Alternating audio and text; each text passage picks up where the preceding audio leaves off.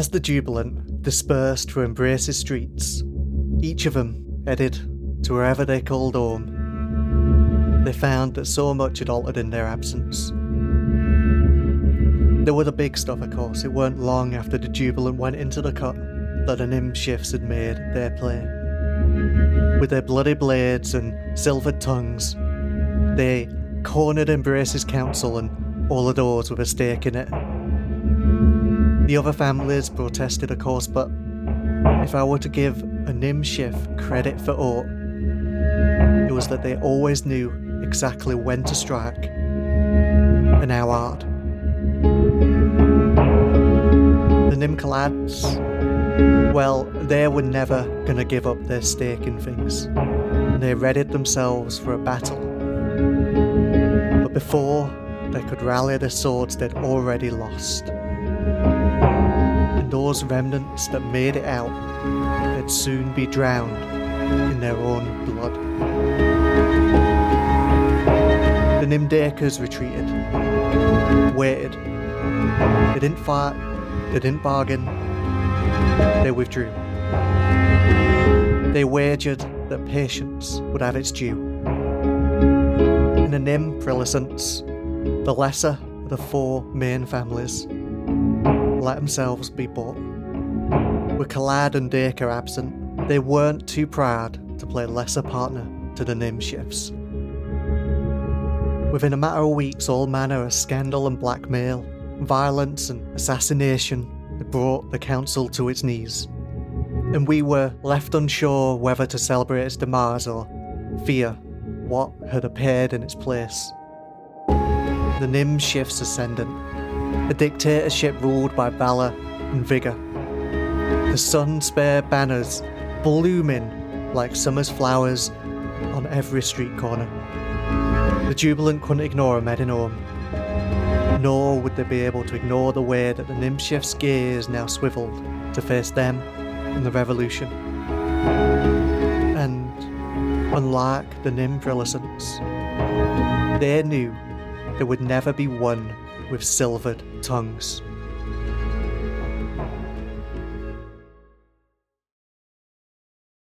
Welcome to these Flimsy Rituals, an actual play podcast focused on telling small stories in big worlds. Joining me today is Beck Mihalik, Hi, I'm Beck, and you can find me on Twitter at r underscore Mihalik. Steve Martin, Hello, I'm Steve Martin, and you can find me on Twitter at purple underscore Steve. have you been replaced by a robot, Steve? No, I was just trying to keeping the intonation that you were doing with the these flimsy rituals. I thought that was, you know, what we're doing now. That no one else will have heard. Oh yeah, good point. Shit. Elizabeth Simones, Hi, I'm Ziz, and you can find me at Sea Sylph Games. Thrin Henderson, Hi, I'm Thrin, and you can find me at Theron. And Steve Martin. Hi, I'm Steve. uh, you can find me on Twitter at purple underscore Steve. So I was looking at the list of names in Roll20 and I couldn't remember which one I'd missed out, so I just decided to go for Steve again. Fair enough. That's all right. Yeah. We got it. Good tick. And I'm your host, Adam Dixon. You can follow me on Twitter at, at tdixon, and you can follow the show on Twitter at Flimsy Rituals. You can find our website at flimsyrituals.com. And today we are continuing our game of Blades in the Dark by John Harper. And as always, all of the music featured in this season is from Saturn by Kai Engel. I was going to ask, where do we want to start? But I think we ended on a little bit of a cliffhanger, right? Nia, Nah, I mean, there's there's no decisions to be made. It's all fine.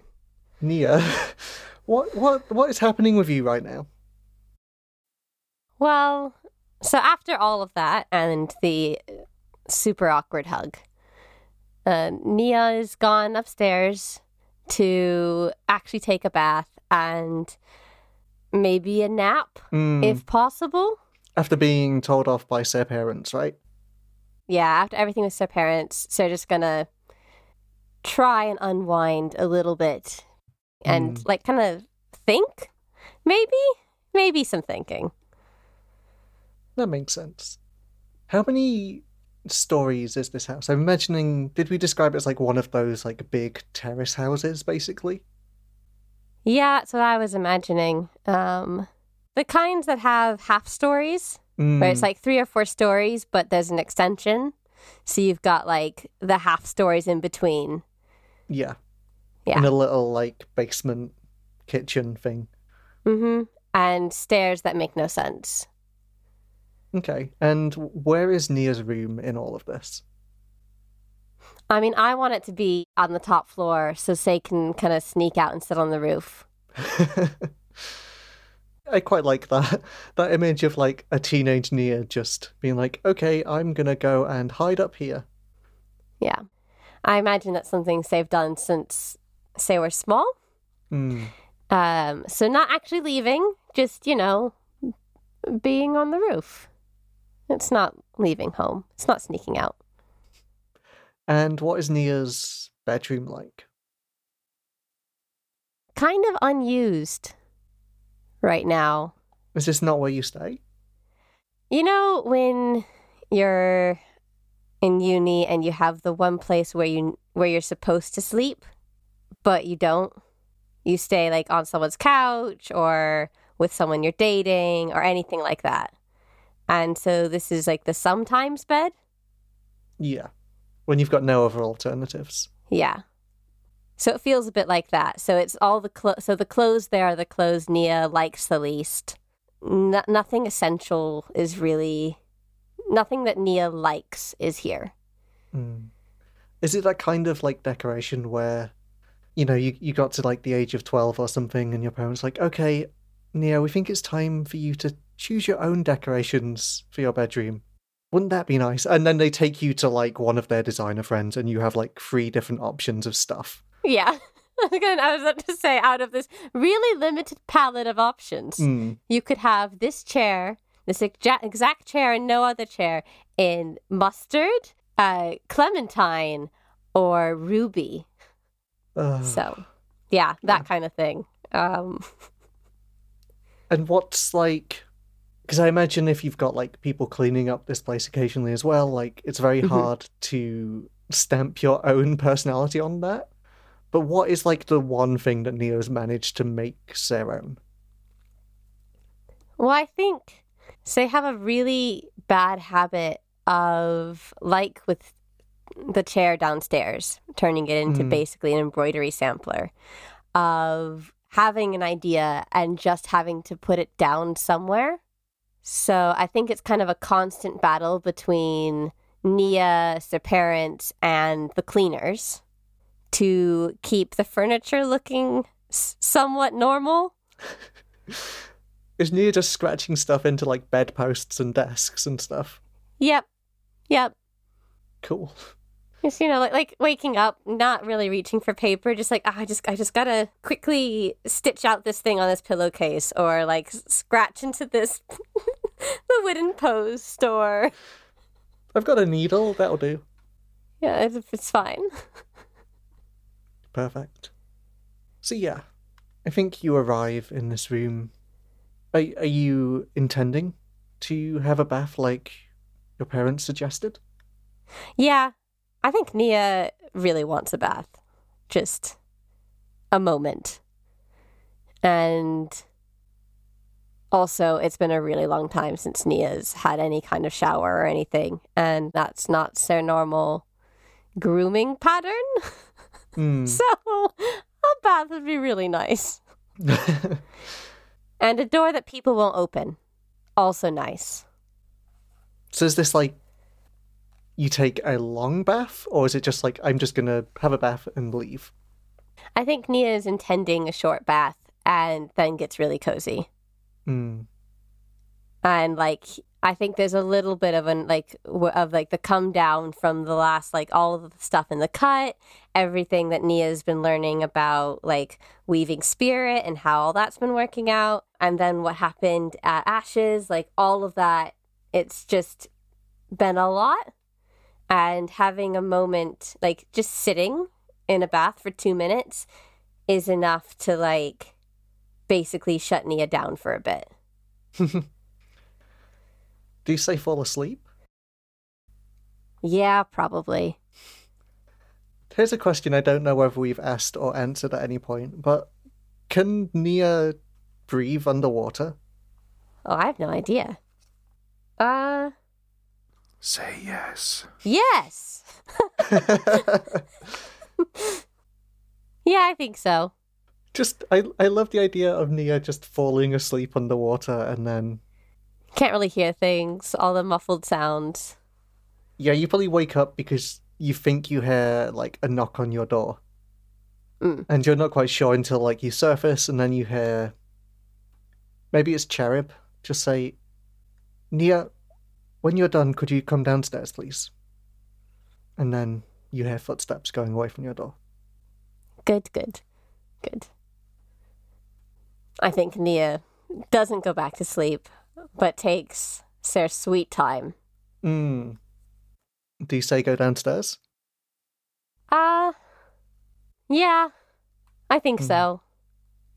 I think when you like walk out of the room, out of the, I imagine it's like an ensuite bathroom situation. When you walk out back into your bedroom, um, you notice that a pile of clothes has been laid out for you on your bed. Oh no, what do they look like? Uh, you tell me, but I imagine they're probably some like slightly older clothes of yours, maybe from when you were like a late teenager. The sort of thing that I imagine you'd have had to wear when you went to like the services in the different temples and things like that, or like for formal occasions.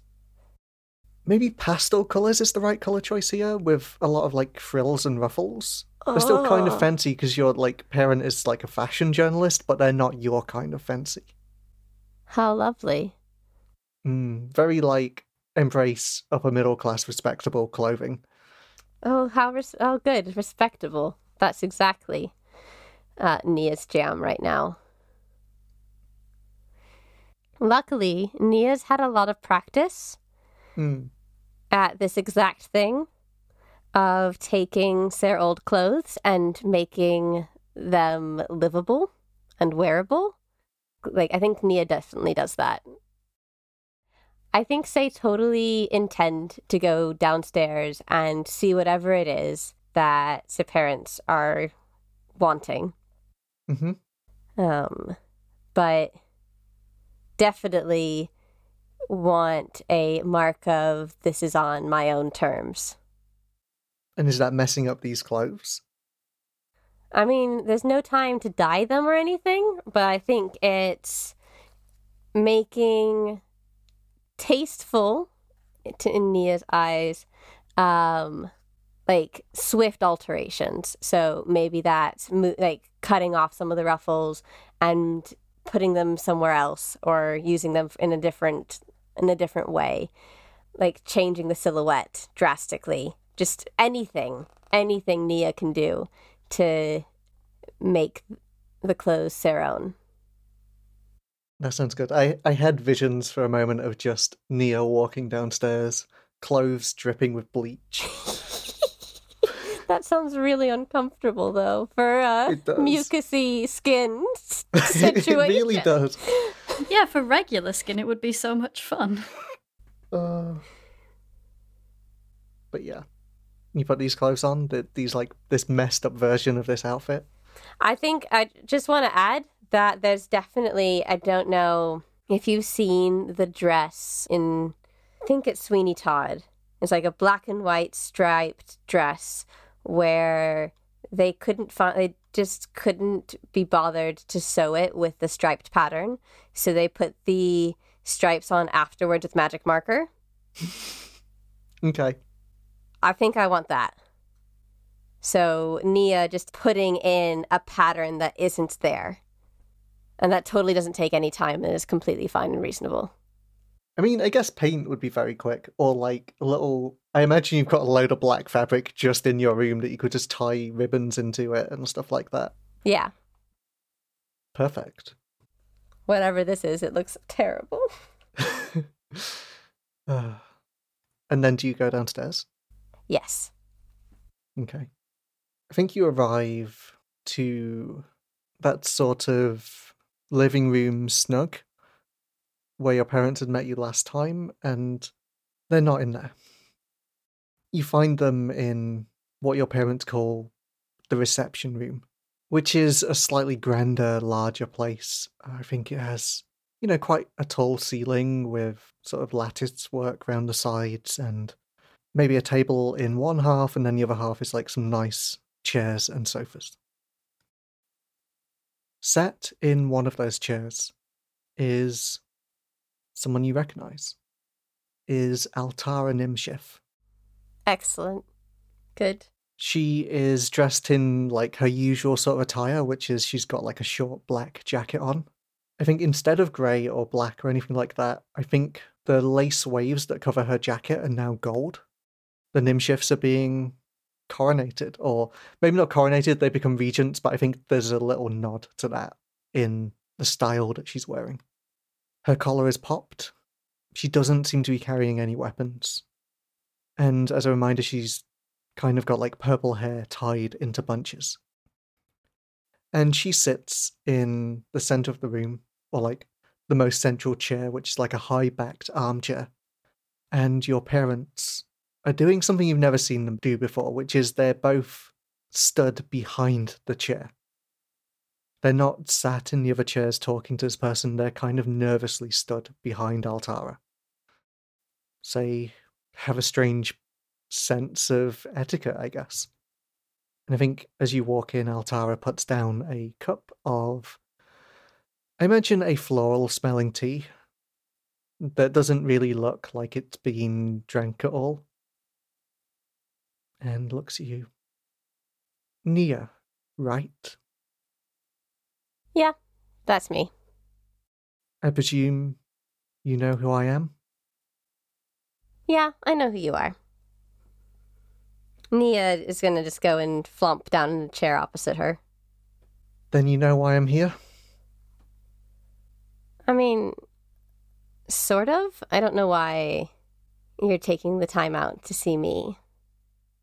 I think your parents, who are stood behind Altar, are both like looking nervously at each other, and I think Zedek is definitely looking a little bit more nervous than than Cherub in some ways because I think you probably like intuit this while you were gone. When Zedek left, Zedek went to get Altara, so they're definitely like a little anxious because of that. Hmm. And Zedek like looks at Cherub, and Cherub looks at you and is like, Nia, please, this is serious. And Altara just holds up a hand. Please, we will talk alone. And your parents look a bit like put out and like confused, and then just do a little nod and walk out the room and close the door behind them, and you're left face to face alone with Altara. Great. No, no other place I'd rather be. It's perfect. she's like picked up the teacup again at this point and is just kind of like swirling it a little bit. I'm sure you don't need me to tell you that I have a full team of people outside. There's no running away from this. I'm not planning on running. Good. I'm here as a courtesy because I. I think I respect you, Nia. I'm sorry, what? I've been following you all since you took Oaken from us, and I think of all of the members of the Jubilant, you're the one with any kind of intelligence. I've intercepted a few of the letters you've been sending out to people across the city. I've read what you've written in those, the plans you've been making, the network you've been building, and I'm impressed. I mean, I currently trust nothing you say. But I will take the compliment. However, I assume you're just saying that to get me to, to say something back. She shrugs. What is it that you want? Why are you here? I want you to work with me. Simple as that. And I'm not here asking you politely whether you'd like to work with me or not, whether you'd like to betray your friends, because I know if it came to it that you wouldn't. I'm asking whether you'd rather betray your friends or whether you and your family would like an appointment with the gallows. Those are your two options. And I know that you're sensible and reasonable. Like, why? Why do my parents need to like? Like, I don't really care, but they also have nothing to do with this. Why is that your leverage? That seems ridiculous. Are you bluffing here? Uh, they're probably bluffing. I mean, I think they're pretty annoyed at their parents, but that I not like Nia still Nia does care. Nia definitely Hmm. does care, but also is confused why they're being mixed up in this, and kind of wants them just to be like put aside. Hmm. Because they're within my reach. And it wouldn't be hard to say that they've done something. Okay, I can't really argue there. They've raised you. A radical, a revolutionary who wants to tear down the very fabric that keeps Embrace going. They raised the person that assassinated Oaken Nimshif. I'm Oh. sure we could easily find notes that confirm their collaboration with you. I mean, I would love to read them because that would be some of the first like supportive words I will have seen. So that'd be great. Um, We all have parent issues. Does does Altara have parent issues? Altara's like a member of the Nimshifs. Of course she does. Fair. Literally the world's worst family.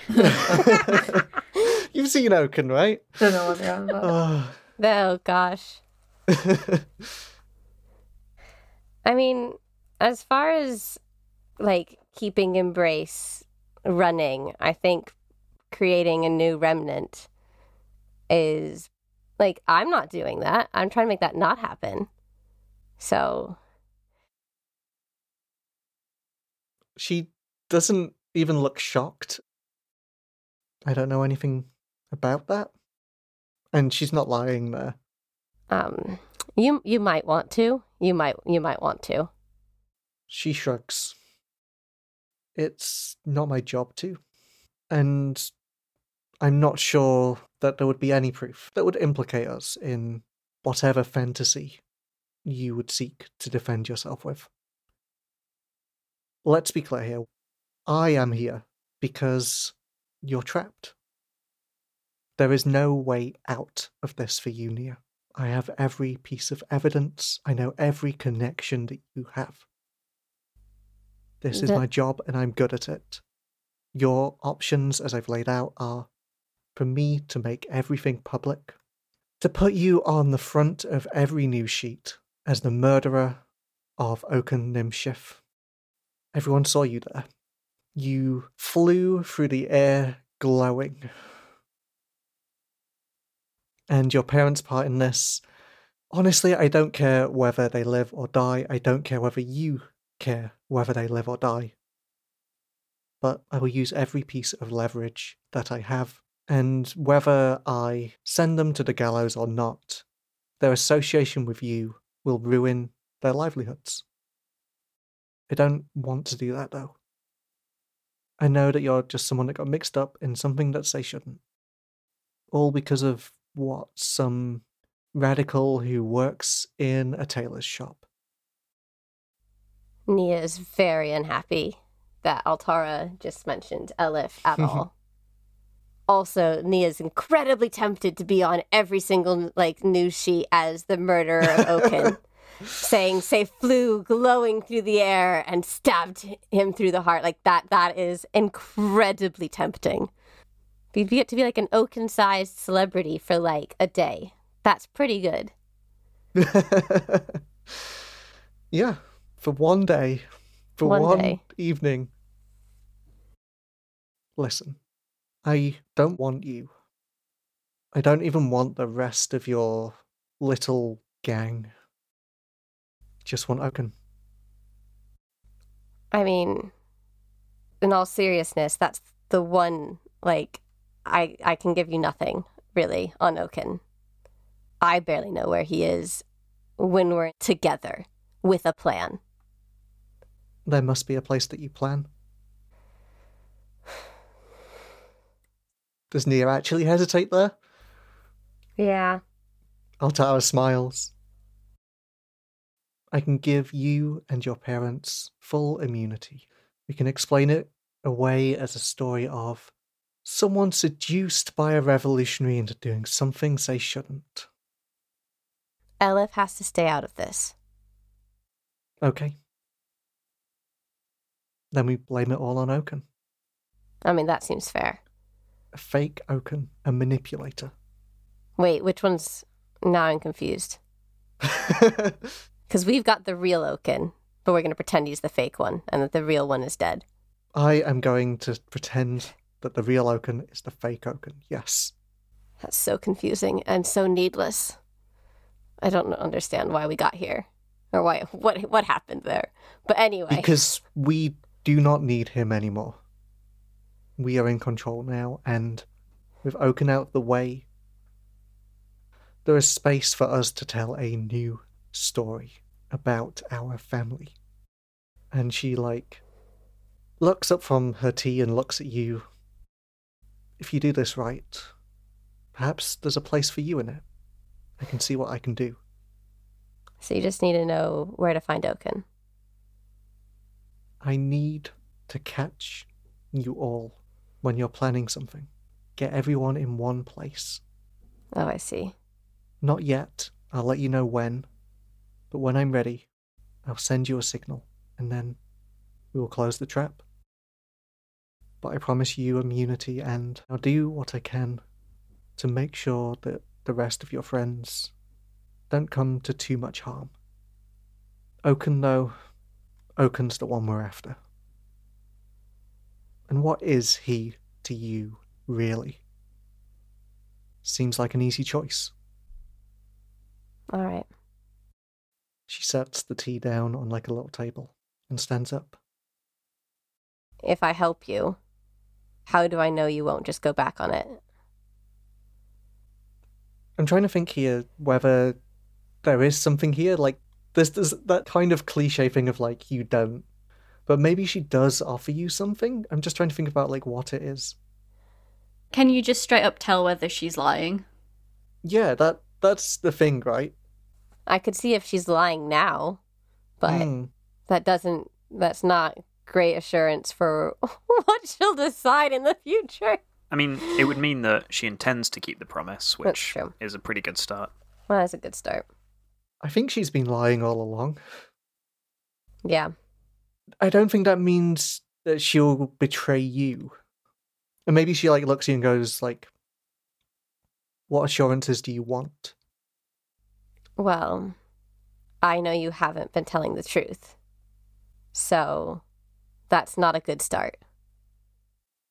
What good is the truth? I will send the signal when I'm ready. Don't think of betraying me. I promise you this whatever happens, you will be safe. I'll see to that. And she's not lying as she says that. Nia doesn't say anything. Do you agree? Or should I call for the swifts that wait outside to come and arrest you right now? No, I agree. I'll let you know where Oaken is. She nods and walks out the room. I imagine past your parents, who as soon as she like strides out, do their best to pretend they've not just been waiting in the hallway. and like your parents scramble to open the front door for her, and she just opens it herself because she's like a step quicker than them and walks out where she's met by like one of one of her retinue, and she kind of like walks down the street. I think the other thing you got from her in that sort of conversation is I think there's like a touch of fragility about Altara. There's definitely a sense of She reminds me a lot of Nia of, of being someone who is trying to play the role that she has been given and isn't necessarily always very good at it. Good. I mean, if she hasn't Mm. figured out where the carousel is by now, then she's. Uh... Yeah, I love that this needs an interrogation, whereas if you just are within a 60 foot radius of Ash at any time, he's just like, Have you seen our carousel? the fish have clothes. Nia, Nia made them. Nia, and here's their entire name and where they're from and what schools they went to. My head headcanon is that she's heard of the carousel, but she doesn't know what a carousel is, it being the only carousel in the city or in existence. The only saving grace to Ash telling literally everyone about our secret lair is that everyone's just like, What the fuck's a carousel? We're all hiding out in the Blufflin bump. What? what does that mean? What? Uh, good scene. That's all going to go well. Yep. Here- Yeah. Sorry, wow. Beck. What? Wow. Hmm. Cool, cool, cool, cool, cool, cool, cool. Sorry, Beck, and the rest of you, you'll definitely totally be fine. I'm already dead. What can go Yeah. wrong? Can't be double dead, as you always say? Can't get deader.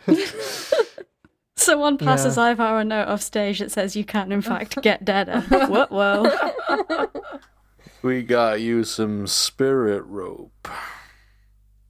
I like the idea that like there's maybe points in which you probably work out some of the details with Altara, whether in that meeting or like another one. But we can kind of just leave the curtain closed on them and just do flashbacks to that as and when we need them, as we make choices about how that all goes. Sounds good. That's good. Yeah. Okay. Um, should we just do the quick like downtime downtime admin? Whatever that's called. Oh, yes, let's have some consequences and whatnot. We we can just skip the skip the consequences, right? That's fine.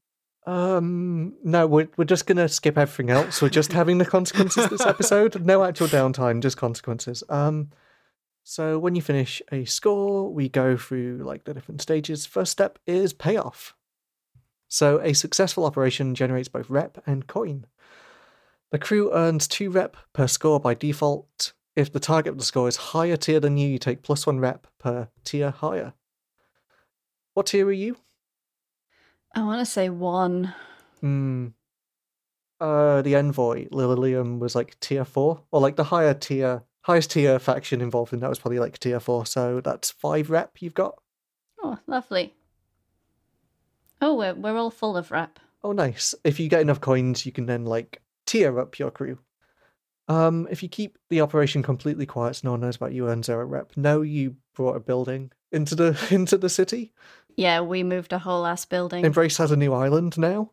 D- does does everyone know that was us? Could have been anyone. yeah. Could have been anyone, and the fact that you found Oaken lounging on the stairs is inconsequential.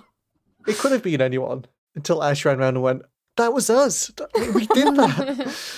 Shit. Oh. it's impossible to keep an operation quiet with Ash around, isn't it? Um, so the next bit is you get some coin. I'm trying to think about like what coin you would get from this, or like where you would get loot from. Just nicking stuff out the Winter's Lodge. Yeah, in all fairness. Everyone's got a pocket full of silverware. we took all the spoons. Uh, yeah, I mean, I'm into that. Like, I imagine you get some kind of stipend anyway, and there's all of the garden stuff as well.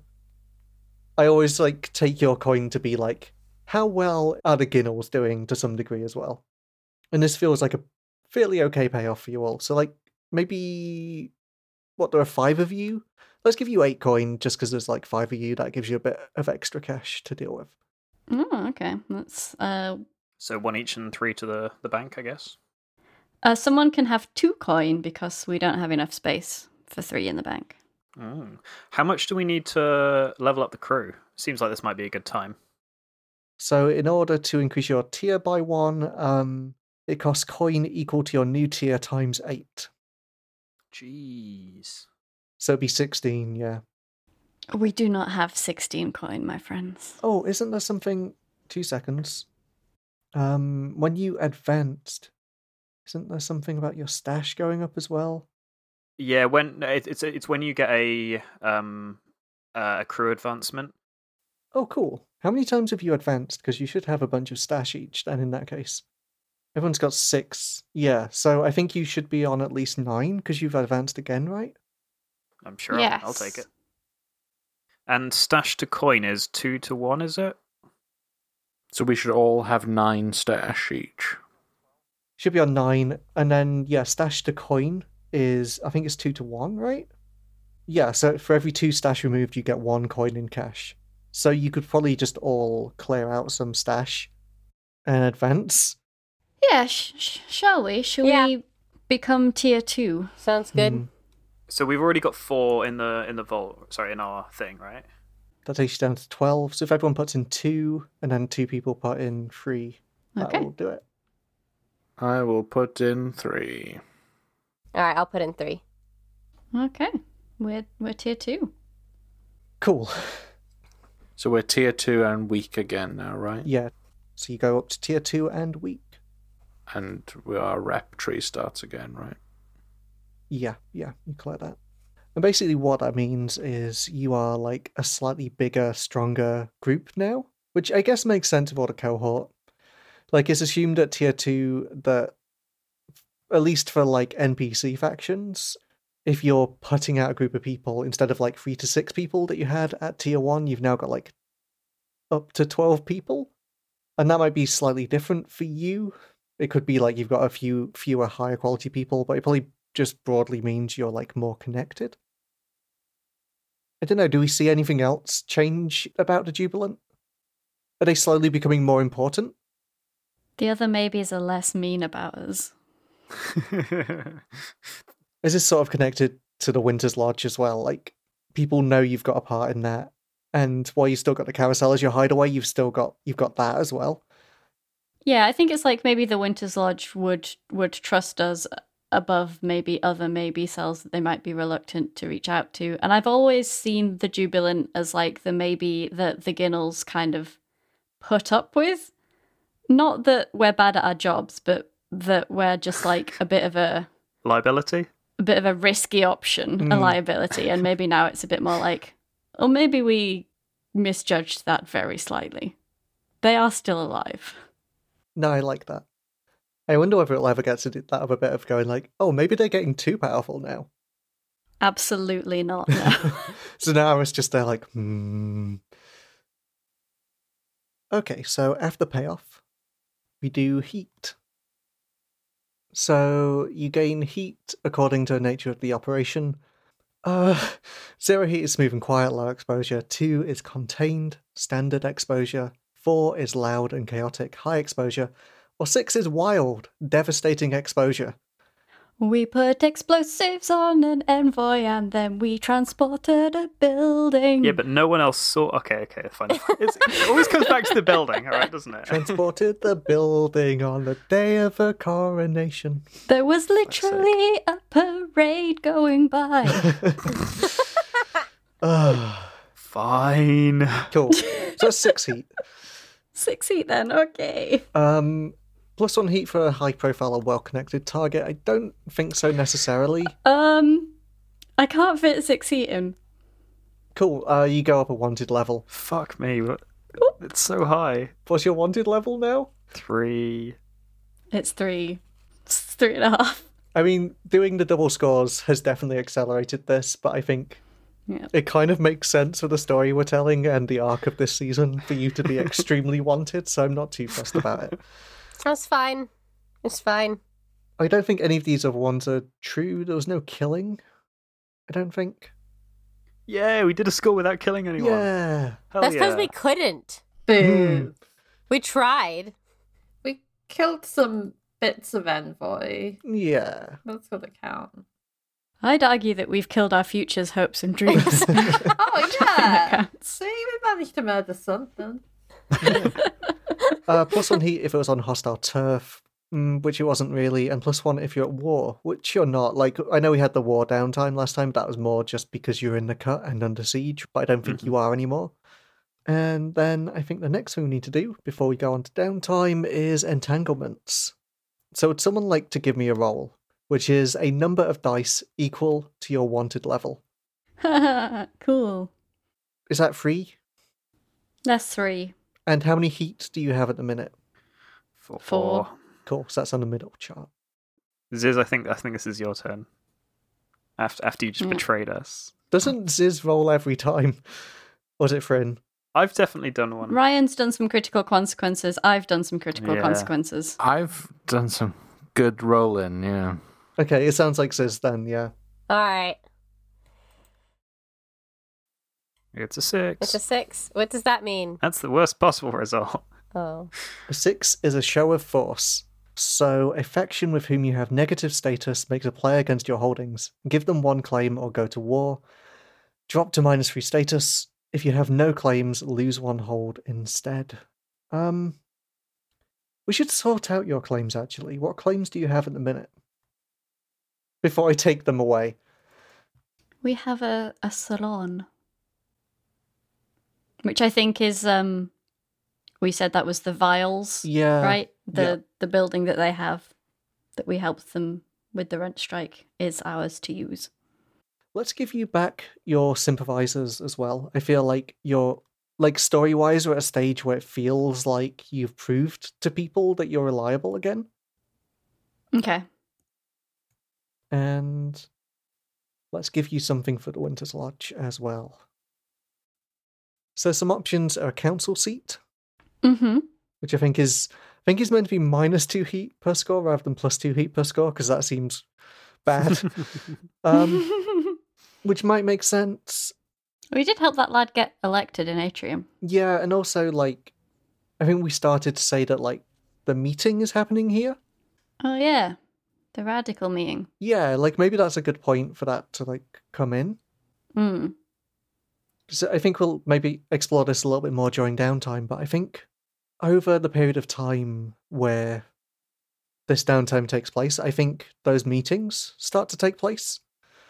I think people start to move into the Winter's Lodge, and that is used as the kind of safe place for where this kind of revolutionary network happens. And I think the thing that is interesting here is it very quickly moves from this kind of planning meeting that it was billed as into almost this, I guess, informal council as this meeting drags on for days and days, and people start to groups start to send representatives and people start to like argue with each other about like different things to do and it slowly becomes apparent that like what you're holding is not necessarily just a meeting over what is happening next, although that obviously happens. But something starts to form, which is almost this second radical council. And maybe we'll explore that a little bit more as we as we play, because I'd love to like see what that looks like, and maybe we'll see some of that in downtime. But I just wanted to set that overall scene. And I think that's why you have this council seat. And it's going to give you minus two heat per score, as people you've got people who can like cover for you a little bit. Oh, thank God. It's hard to be mad at us specifically in, in all of the noise. Exactly. Who cares about your like little crew when there's an entire new council of embrace? Who are just like Nimshifs. What are they? Sounds like we need to be making even more trouble to me. yeah. It's okay. I'm making sure that the right people pay attention to us so that we're not forgotten. Oh, thanks, Nia. Good. And let's also just give you some turf because we don't have any of that, and that feels like that's what that is as well. This is all just so you can take it away, isn't it? It might just be so I can take it away, but That's fine. what fine. can I say? So yeah, the entanglement is a show of force, um, which is a faction with whom you have ne- negative status makes a play against your holdings. Give them a claim or go to war. If you have no claims, lose one hold instead. I think let's just give you a glimpse of something, and then when it makes sense to you, I'll I'll have the entanglement. come into play. So I think the camera cuts, and we are in a room filled with greenery. Plants and vines and flowers and ivy and trees. Everywhere is green and luscious. Now, camera is in amongst this greenery looking towards a figure. It's a figure that we've seen before. It's a figure much larger than any human that we've seen on screen. It's the same figure we saw watching you all as you fought Lililium and then exited the cut. The figure is hunched. We are watching them from behind. They are hunched over a desk, old and worn and beaten. A desk that is too small for them. And on that desk, there appears to be a large stack of papers and notes, and they seem to be reading from that stack. And as we watch them, we see them look up. And our camera follows their head's movement and follows their gaze. We realise that the wall in front of them is not solid, but is a large pane of glass. And through that glass, we can see Embrace. And specifically, we can see the terraced houses of Hinterward. We can see one of the fleshwood castings that has grown out along the shoreline of the ward. We can see the stadium where they race Lissaday. We can see the ribs and bones and spit that has formed Tail's End. And at the end of that, where our figure's gaze is now locked, we can see the Winter's Lodge.